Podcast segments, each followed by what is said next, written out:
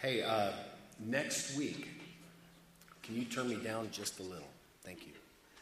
Uh, next week, um, we're not having a Bible study in here. So don't come for a midweek Bible study next week. We're having our Passover Seder dinner next week. And also, if you come next week for the Passover Seder dinner, um, we're starting at 6.30, not 7. So get the word out. I hope many of you will be here next week. And if you've never had a chance to participate in a Seder dinner, it's going to be an awesome time. You can still get tickets for that if you uh, have not yet done that. So, and you can get those after the service.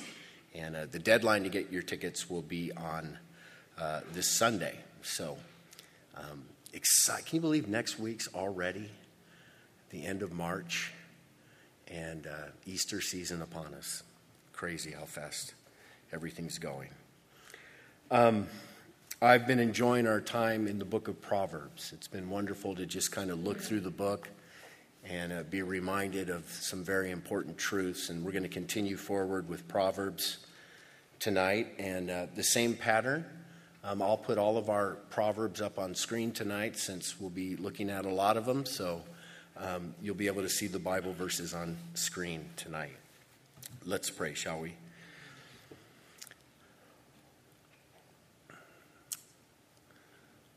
Lord, several times we just sang a request, a prayer, a promise that we would surrender ourselves to you.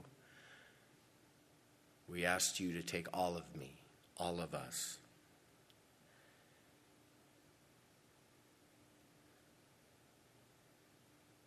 And that means all of us, Lord. You want all of our lives, every compartment.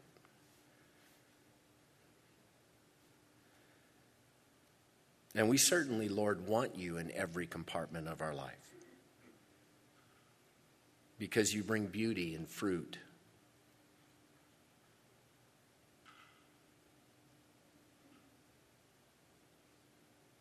And so, Lord, I, I do pray that when we ask you to take all of us, we truly mean it. And we really want you to take every part of us.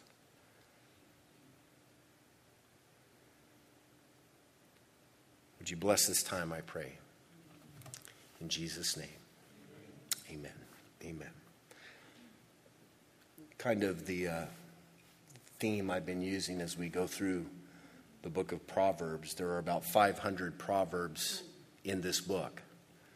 And I think of each proverb as a little golden nugget, little golden nugget, little piece of wisdom that you can pick up and take and apply to your life. And then as you're going through the book of Proverbs, you want to collect them. You want to put them in different buckets, different topics, because there's a lot of reiteration in the book of Proverbs, a lot of proverbs that relate to different subjects. Now, we've looked at some very general principles, we've looked at some character principles. Um, last week, we looked at some family principles, and uh, very important. This week, we're going to look at some money principles, finances, wealth you should know that there is a whole lot of wisdom in the book of Proverbs concerning money, concerning your finances. And if you were just to follow what you learn from the book of Proverbs, you would be financially healthy and whole. Now, there are six principles that are reiterated in the book of Proverbs when it comes to money. And we're going to go through them very quickly tonight. The number one principle is this what does that say? Work. The book of Proverbs teaches that you are to work hard for money. Money is something that is to be earned with good old fashioned hard work. It says in Proverbs 24, I went by the field of the lazy man and by the vineyard of the man devoid of understanding. And there it was, all overgrown with thorns. Its surface was covered with nettles, its stone wall was broken down. When I saw it, I considered it well. I looked on it and received instruction a little sleep, a little slumber, a little folding of the hands to rest. So shall your poverty come like a prowler and your need like an armed man. So here we have the scene of a field that belongs to a lazy man. In the NIV, he's called a sluggard, a sloth. This guy has a field that he's supposed to be maintaining. He's not maintaining it, he's lazy. It's overgrown with thorns, covered with nettles. This guy has a vineyard. He's supposed to be maintaining the vineyard. He's not. He's lazy. The protective stone wall around the vineyard is crumbling. And so, this is the man who is headed towards poverty. Very simple concept. Laziness leads to poverty, hard work leads to wealth or at least enough income to live on to make a good living. Christian, we are to be hard workers. And there is no shortcut. And the harder you work, the more money you can expect to earn. If you're lazy, you won't earn much money. That's just it. Now, here in America, most of us, if we have a job, we work for a company, we have employers, we have a boss. If you're a hard worker, if you're reliable, if you can be depended upon, you're going to excel. If you're lazy, you're not going to be valuable and you're not going to excel. Proverbs chapter 10, verse 26 says, Listen, as vinegar to the teeth and smoke to the eyes, so is the lazy man to those who send him. Have you ever got smoke in your eyes when you're at the barbecue pit or around a campfire? Is that nice? How it burns? That is the reaction that an employer has to a lazy employee. Your smoke in the eyes. We are to work hard for money. Also, we are to do honest work. Proverbs 13:11 Wealth gained by dishonesty will be what? Diminished. But he who gathers by labor will increase. We are to make an honest living. We are not to get money in any illegal kind of way no Christian should make money as a drug dealer on the street, okay? No Christian should make money as a prostitute. I don't think any Christian should be making money off the different vices. I think we should all have an honest living that provides a reputable service to people and it should be done at a reasonable cost. You should not cheat, you should not scam, you should not fraud. The Bible says that if you do that, it will all be diminished. I think we've all heard that popular fable where a rich man wanted to help a poor man. And so the rich man hired the poor man to build a house on the hillside. And then he went on a long journey. And so this guy starts building the house, but he thinks, hey man, I can cut some corners. And he starts using all this cheap all this cheap material, the stuff that you can't see. So he does it. He builds it really cheaply. And then when the rich man comes back and the guy says, Here's here's the house that I built for you, and he goes, That's awesome. Here's the keys. This house is for you.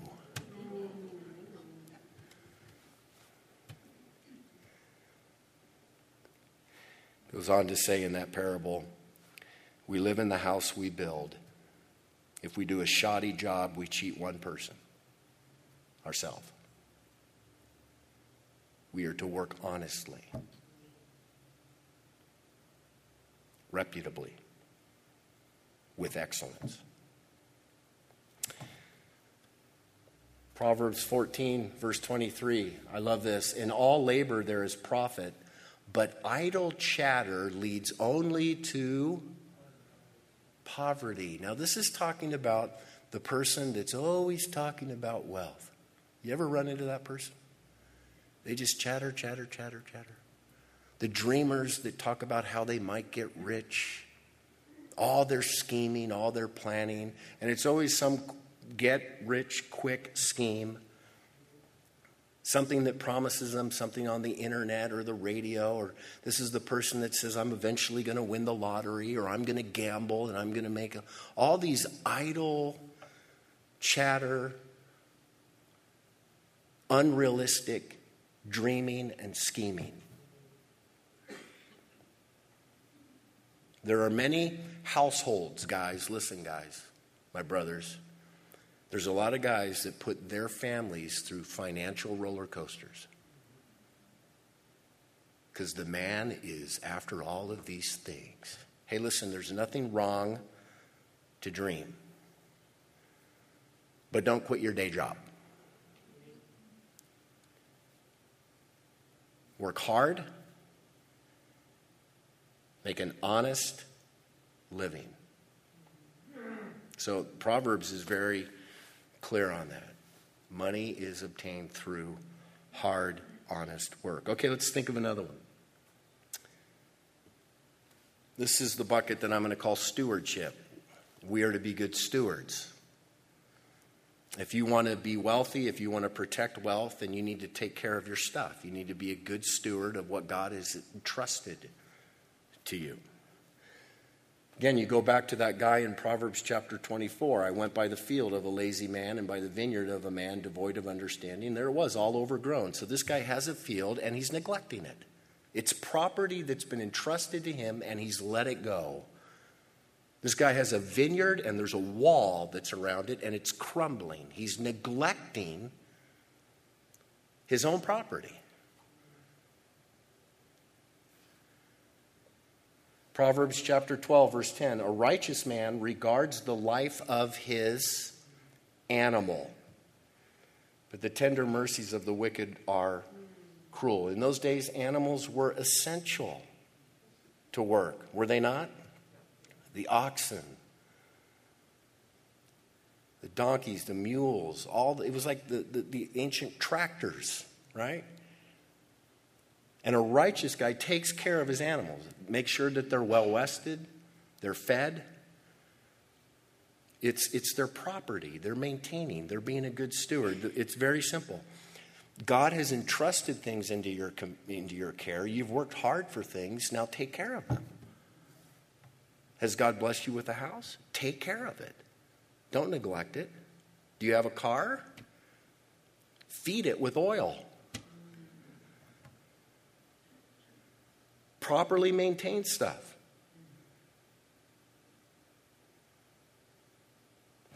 You know, it's, it's, it's interesting. They've called our day and age the, the throw away and buy new age.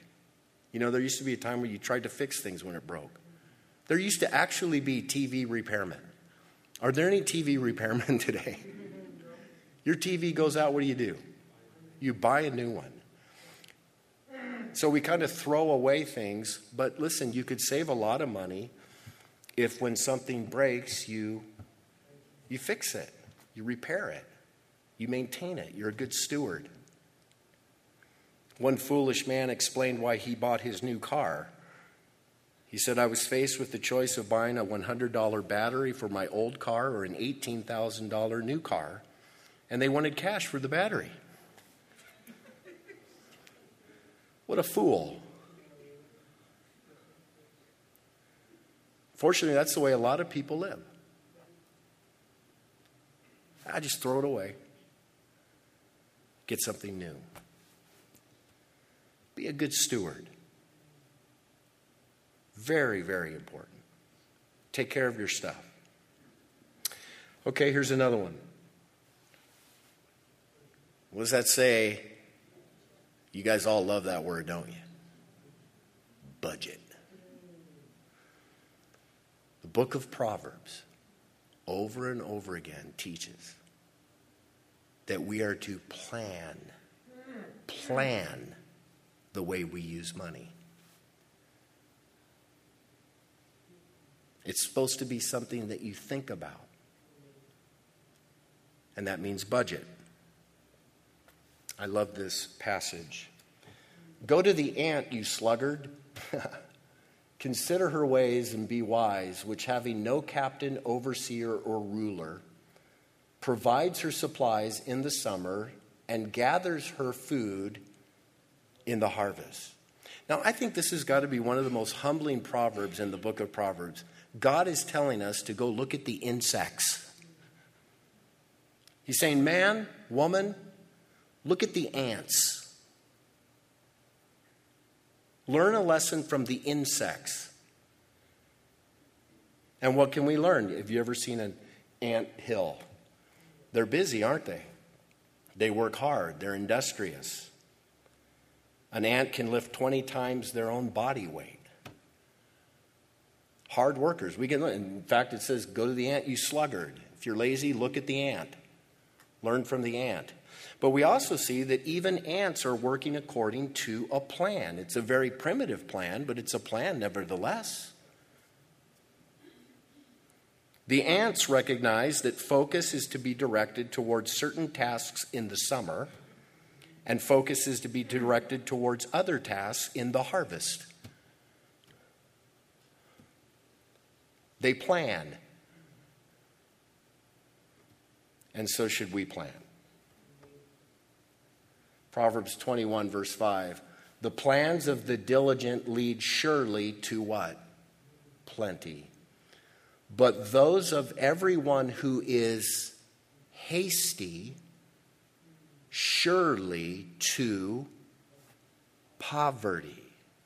In other words, if you plan how you're going to use your money, you're going to lead to plenty. If you're frivolous, if you're spontaneous, if there's no thought, that's going to lead to poverty. Now, to plan with money means to budget, at least in our day and age. Now, I know we don't like the word budget. That's something that we think of that's used in a boardroom with a bunch of boring accountants, right? And all of the spreadsheets and all of the QuickBooks and all of that. Listen, it may be boring, but it's a necessity, and you have to do that. You should have a monthly budget. You should know what's coming in every month and what's going out every month, and you should determine how your money is going to be spent every month. You have this much money coming in, so much money is budgeted for the mortgage, the utilities, the car payment, the entertainment, the clothing the groceries,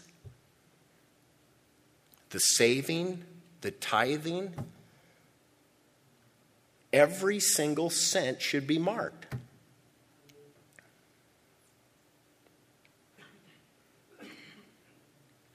So you know where your money's going. You know how you're spending it. Now, listen, married couples, husband and wife, listen. You have to be on the same page with a budget.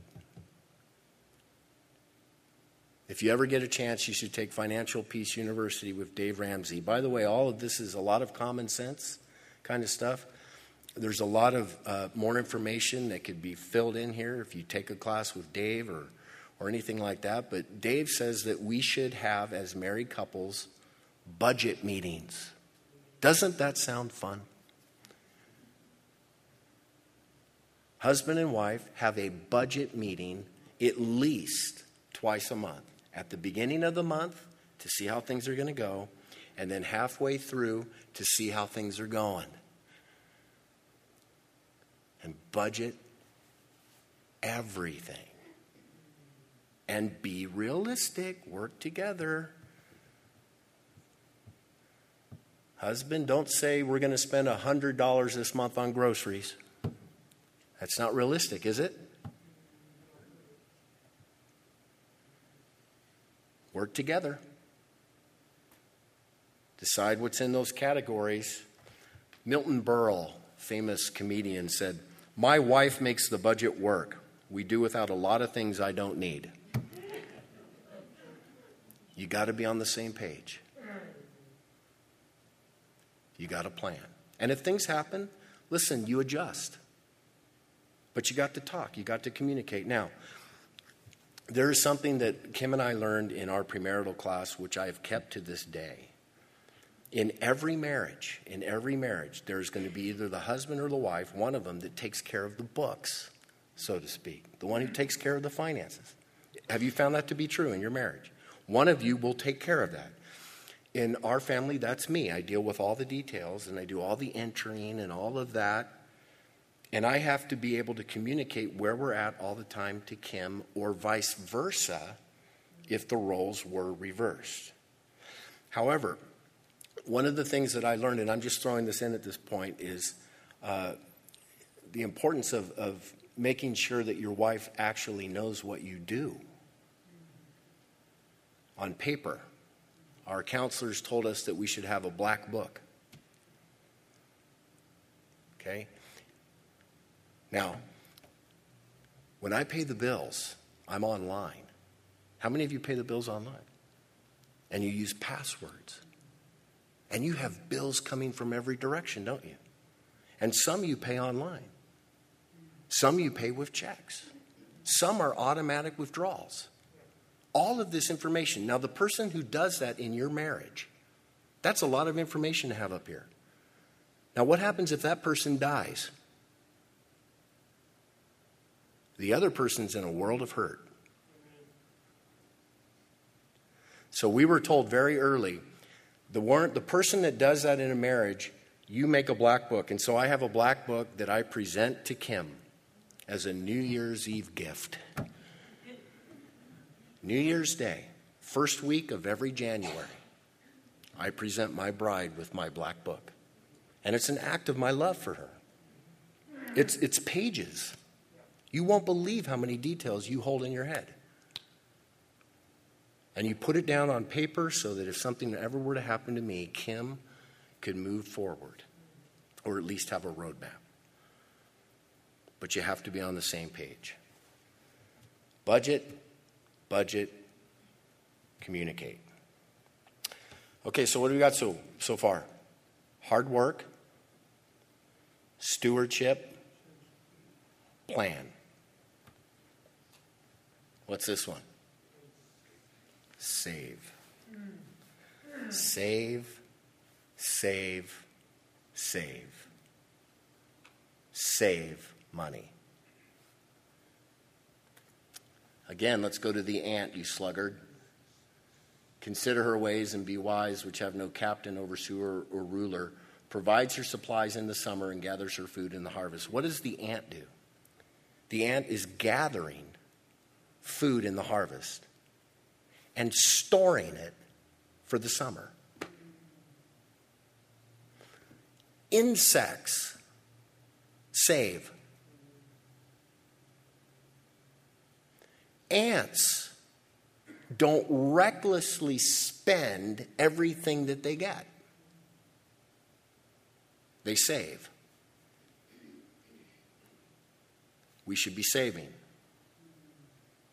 Proverbs 21, verse 20. In the house of the wise are stores of choice food and oil, but a foolish man devours all he has. If you have a wise household, if you are a wise home, if you're a wise family, you will have savings. You will save a lot of money. You don't just spend everything that comes in. Why do we need savings? Have you ever heard of these little things called emergencies? Does anybody ever have any emergency? I can remember one time in our life, our oven, our dishwasher, and our dryer broke down in a couple of weeks. And then I think a week later, one of our cars broke down. Things break down, don't they? And you have got to have money in savings for the emergencies. Very important. I think we should also save in order to buy things.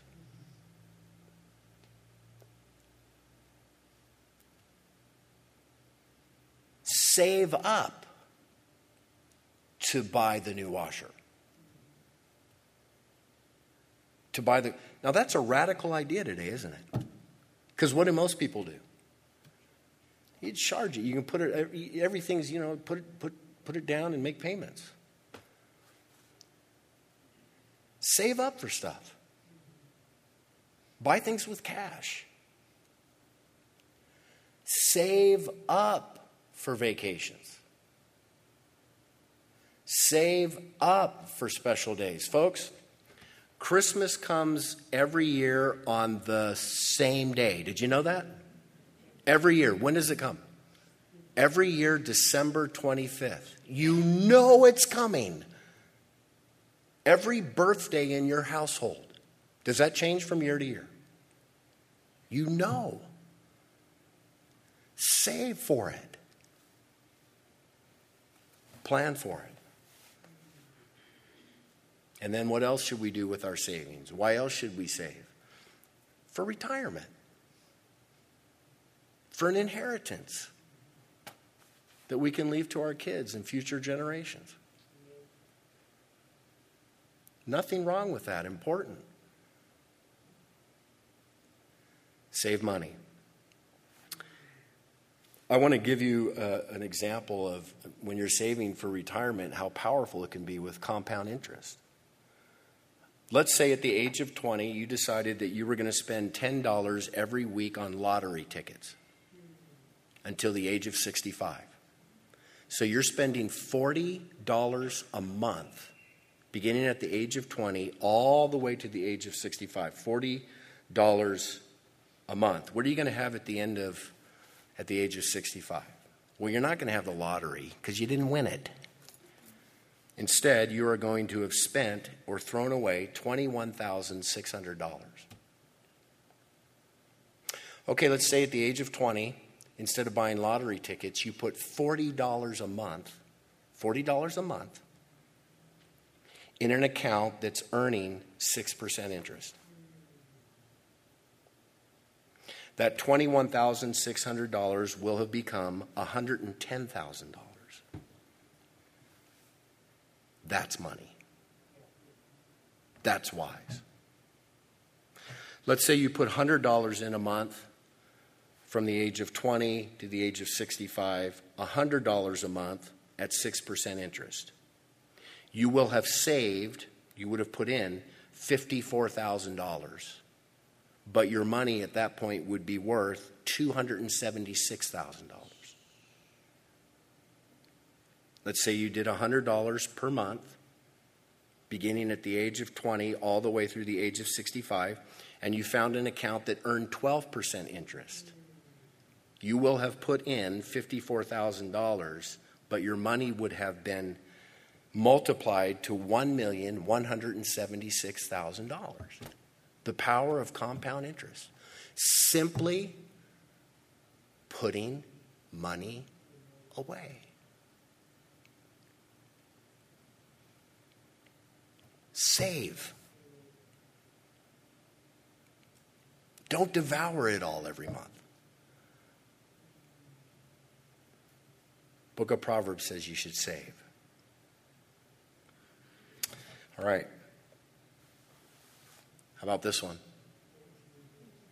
Avoid debt. Do not get in debt. Proverbs 22, verse 7 says, The rich rules over the poor, and the borrower is servant to the lender. If you are in debt, you are a slave. You're a slave. You are a slave to who you owe. You are a slave to MasterCard. You are a slave to Sears. If you get in a lot of debt, my friend, you do not have freedom. I mean, literally, you might be in a job that you hate. You wish you could find another job, but you got to stay in this job that you hate. Why? Because you have to pay off debt. There's no options. That bumper sticker I owe, I owe. So it's off to work, I go, right? You find yourself, you have to work to pay off debt. You have no freedom.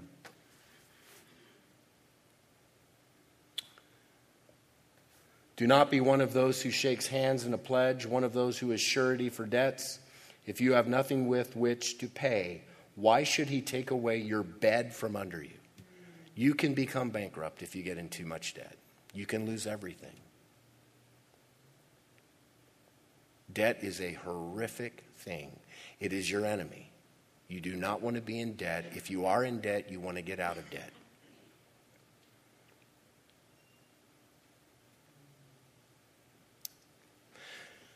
Problem is, uh, we live in a society that is based on debt, isn't it? There is so much debt in America. I, I checked today. Our nation, our nation is in debt to the tune of $21 trillion. That's almost $65,000 in debt per citizen of the United States of America. Our nation doesn't care about debt, obviously. And then many households are, are loaded with debt. We don't save, we finance. One person said the only reason a great many American families don't own an elephant is that they've never been offered an elephant, an elephant for a dollar down and easy weekly payments, right?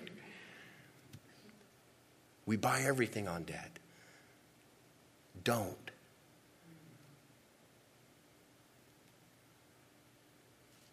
Is there anything that we can get into debt over? I mean, the, the, the real pure, hard answer to that is no, buy everything in cash. Now, I would say realistically, to have a house, to have a mortgage on a house, something that's you're pouring into and you're investing into and it increases value. Um, maybe investing in an education for sure, going in, into a debt for that and listen, you need a car. So maybe you have to go into debt for a car. But listen, you should only get into debt that you can easily service.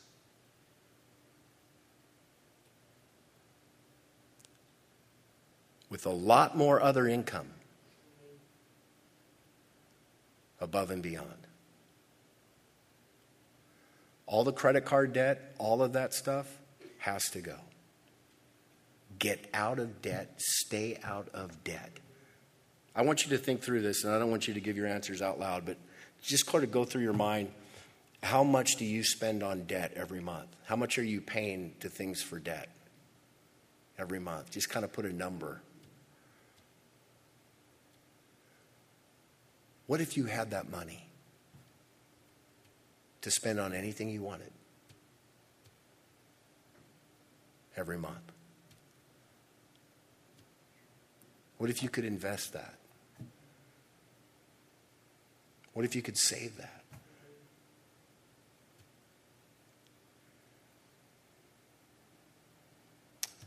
Very tough for Americans.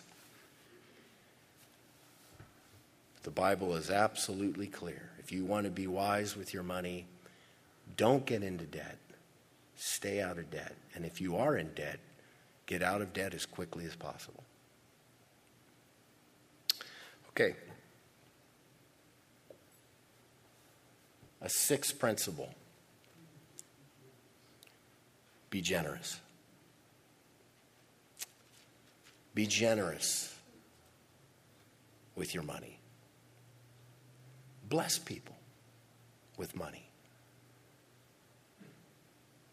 Don't be a hoarder. Don't be a miser. And see, that's why those other two principles are so important. We have a generous God who blesses us, and as God's people, we're to be generous, right? Now, as God's people, if we don't save and we're in debt, how is it that we can be generous with other people?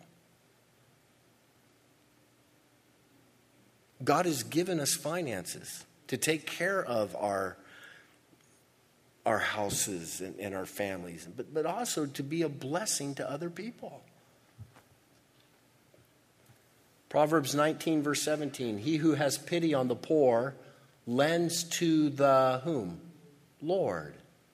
And he will pay back what he has given.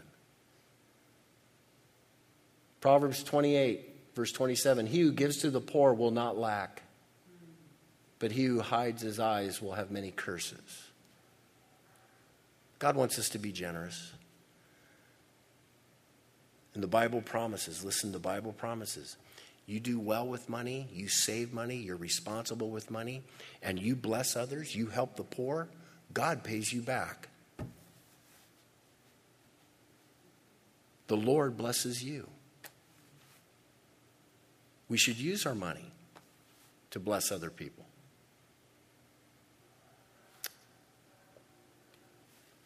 We should use our money to honor the Lord, to support His work. It says, Honor the Lord with your possessions and with the first fruits of all your increase. So your barns will be filled with plenty, and your vats will overflow with new wine. We are to support the Lord's work with money. The work of God on this planet is to be funded by the people of God. Churches are to be funded by God's people, missionaries funded by God's people, charities, all the good needs to be funded by God's people. And with our money, we are to fund God's work. We're to be generous.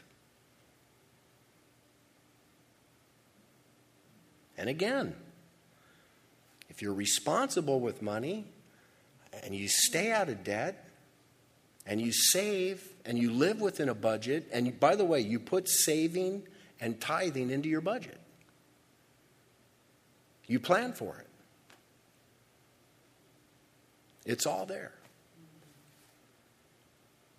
Then you have money.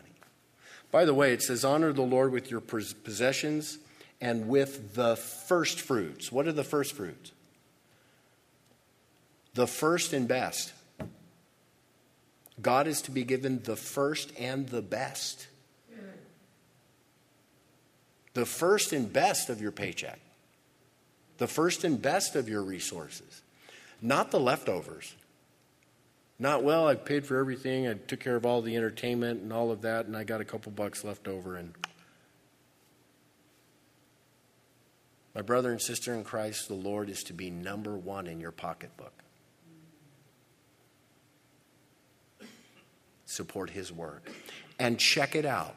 Again, it's a promise that you find throughout Scripture, old and new. Just like if you give to the poor, the Lord gives back. If you give to the Lord, your barns will be filled with plenty, your vats will overflow with new wine. You never outgive God. God promises. The Lord takes care of us. The Lord blesses. Now, that doesn't mean I'm not going to get into all of this. You know, you give him 10 bucks and you claim you get 100 back. Now, listen, you just give to the Lord's work. You be generous to the poor. He'll bless you. He will. He'll bless you. In some way.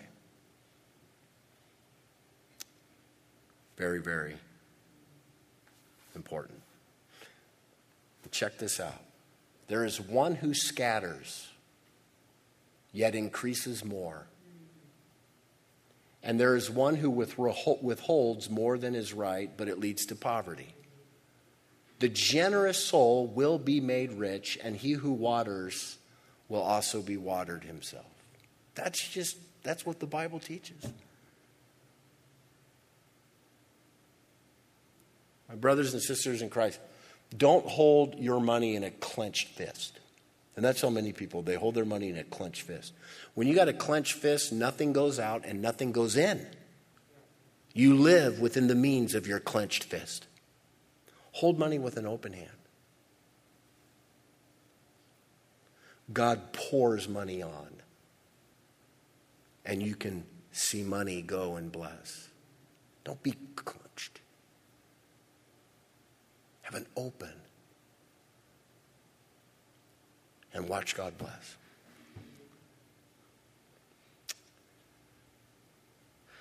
Important principles, huh? What's the first one? Work hard. Make an honest living.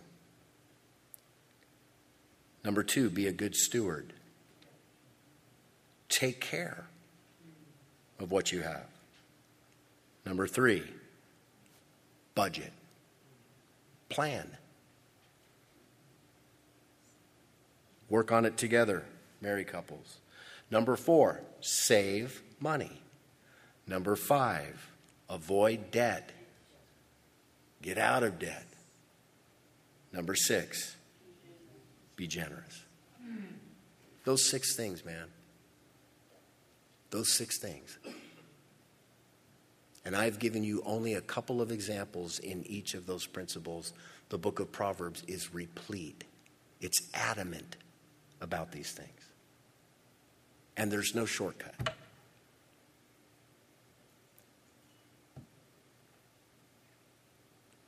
Give that area of your life to the Lord. Let Him bless it. I want to just mention a few more proverbs on finances about having the right perspective. Very important. These have been very important to me over the years. What it says in Proverbs 24 do not overwork to be rich because of your own understanding cease. Will you set your eyes on that which is not? For riches certainly make themselves wings, don't they? They fly away like an eagle toward heaven. That proverb says, listen, don't overwork yourself for money. Don't spend your life putting all of your energy into getting rich. Don't spend your life that way. Yeah, you work hard, you, you're going to make a good living for your family, but don't, don't be obsessed with getting rich. Don't spend all the hours of your day in that pursuit. You will have wasted your life. The Bible says real life doesn't consist of the things that you wear or that you eat or where you live or what you drive. That doesn't matter.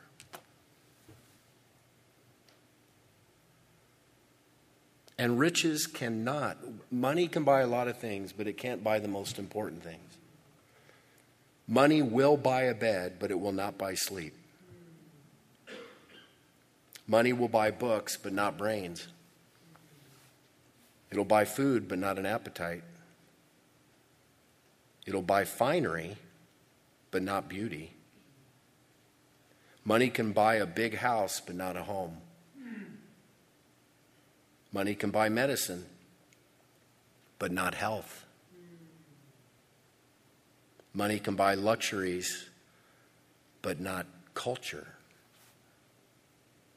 Money can buy amusement, but not happiness. Money can buy a crucifix, but not a Savior. Money can buy a church pew, but not heaven. Don't overwork for it. Don't be obsessed with it.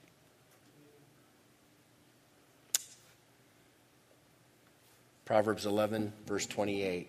He who trusts in riches will what? Fall. But the righteous will flourish like foliage. No matter how much money you have, don't trust in it. We are not to trust in money. We are not to trust in wealth. Who are we to trust in, Christian? The Lord. Money is not to become your God. And then this one. I think there's a lot of wisdom in this one. Proverbs chapter 30. Two things I request of you deprive me not before I die. Remove falsehood and lies far from me. Watch this. Lord, give me neither poverty nor riches. Feed me with the food allotted to me, lest I be full and deny you and say, Who's the Lord? Or lest I be poor and steal and profane the name of my God. That's beautiful. There's balance. The guy says, Don't make me so wealthy that I forget to depend upon God. And yet, Lord, don't make me so poor that I steal.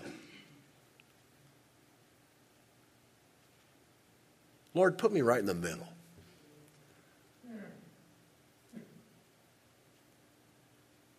Keep me in that balance.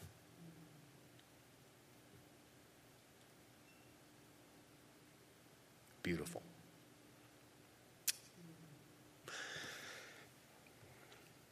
Money's a big deal, no doubt. The work and the things that we buy and we purchase, big part of our lives. The biggest part of your life should always be the Lord, though. And you are to honor Him with the money that He allows you to have. Let's put these things into practice. Amen? Amen. Father, I do pray that you would become more important to us than our bank accounts. I pray, Lord, that we would never put our trust in money over you. Father, I pray that we would never worship money more than you.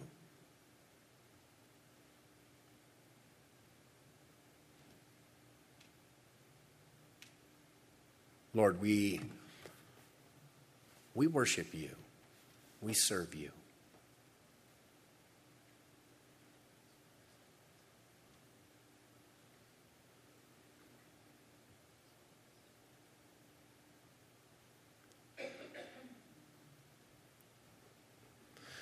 Father, I know uh, that you've touched on many areas in our lives that can be a big struggle for many of us. And Lord, where we have failed, we ask for forgiveness and we ask that your grace would be poured out upon us.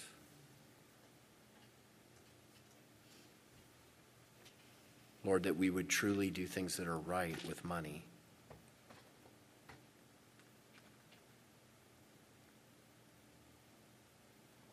Lord, for those who are in debt, I pray for deliverance, for relief.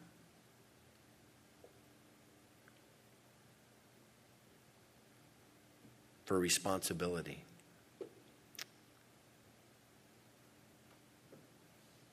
Lord, for those who are selfish,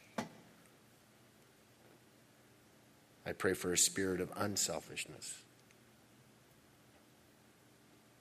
Pray that we would be givers because you're a giver.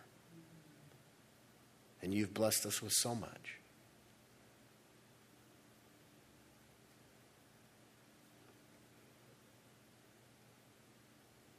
Lord, if we've been lazy, forgive us. Pray that we would work hard in that job that you've given us, be reliable. faithful.